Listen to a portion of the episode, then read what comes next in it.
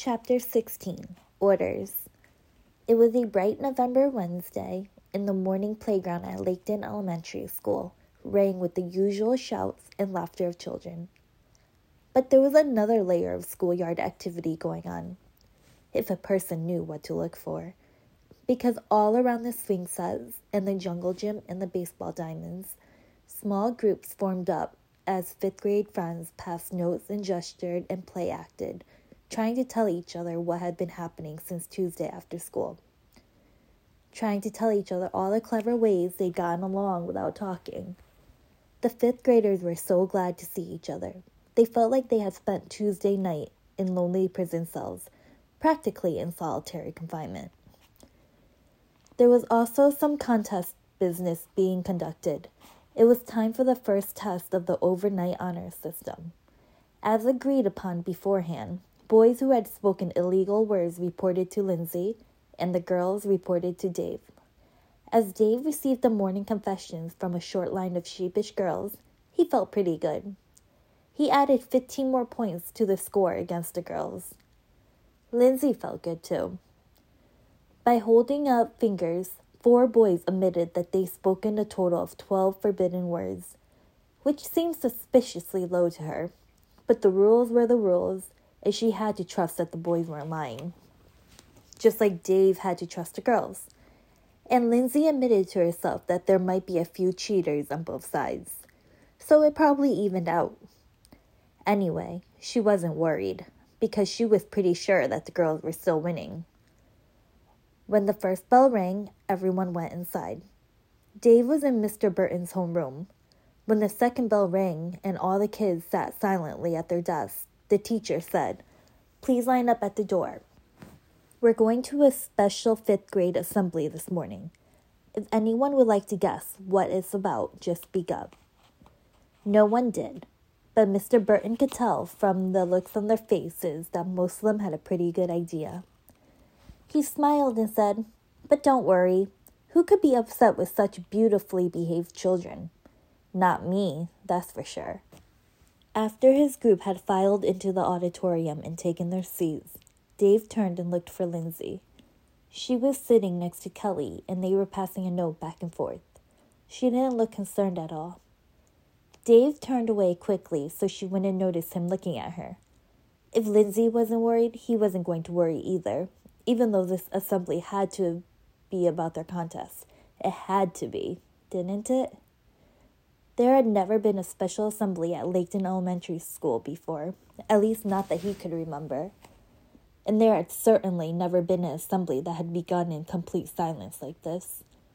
Lost in his thoughts, Dave didn't notice Mrs. Hiatt walking onto the stage. And she said something too, but he missed it. Scott Vickers elbowed him in the ribs, and Dave snapped back to the present, just in time to see the principal looking right at him. Dave, I said I want you up here too. In a daze, he looked around quickly and saw that Lynsey was already walking down the far aisle. So Dave lurched to his feet, scooched past his classmates, and hurried down the aisle and up the four steps onto the stage. Mrs. Hiatt stood between them, and she said, now, as you know, students, we always begin an assembly with the Pledge of Allegiance. So, Lynsey, Dave, you will lead us in the pledge this morning. Everyone, please stand up. The whole fifth grade rose to their feet in silence.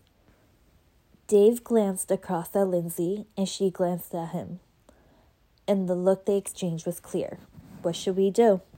Lynsey gave a tiny shrug, and they gave each other an even tinier nod. All of this happened in less than a second, and that's all it took for each to know that this was the right time for a temporary truce.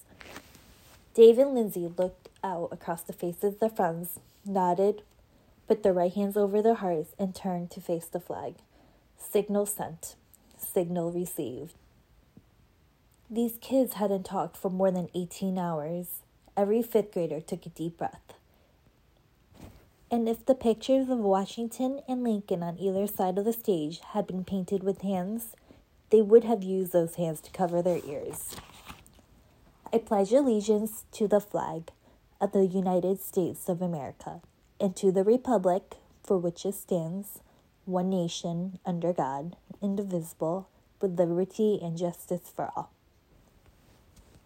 The kids spoke with one voice, almost shouting, incredibly loud, amazingly powerful. Probably the most rousing Pledge of Allegiance ever heard in a public school during the entire history of the nation. The auditorium echoed, and it seemed to take a moment for the room to stop shaking. As Dave and Lynsey hurried back to their seats, Mrs. Hiatt, her ears still ringing, said, Thank you.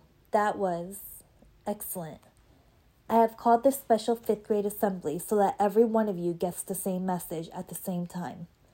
As of right now, in here, the principal paused and swept her eyes over the upturned faces in front of her. The contest or game or whatever you'd like to call this sudden quietness or this three words in a row business you're all doing, as of right now, it's over, ended, stopped. It was interesting, and I hope you learned something. And we all hope that you also enjoyed yourselves. But I have decided that it needs to stop. What you've been doing has made it very difficult to have normal, productive classroom activities.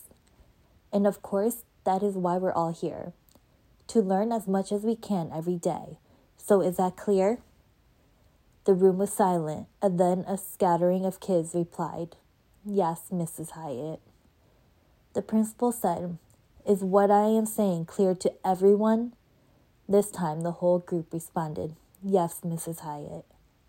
But there was no sudden rush of whispering, no undercurrent of talking in the auditorium, no joking and laughing, none of the usual behavior that the unshushables were famous for. The group remained silent. And Mrs. Hiatt realized something. Yes, the kids had all responded to her, and just now they had all obediently said, Yes, Mrs. Hiatt. But that was only three words. And now it was still completely silent in the auditorium. So, to really prove that they had actually agreed to behave normally, well, she would have to get them all to start talking normally. But the principal instantly decided that this did not feel like the right moment to push it. Better to let the teachers work it out with smaller groups, one class at a time. So she smiled at the fifth graders and said, Thank you for listening so carefully. And now I hope you all have a wonderful day. Teachers, you may take your first period classes now. Mrs. Hiatt watched the classes leave, one by one. It was a very orderly exit. All the kids were behaving extremely well. But it didn't feel right. It was just too quiet.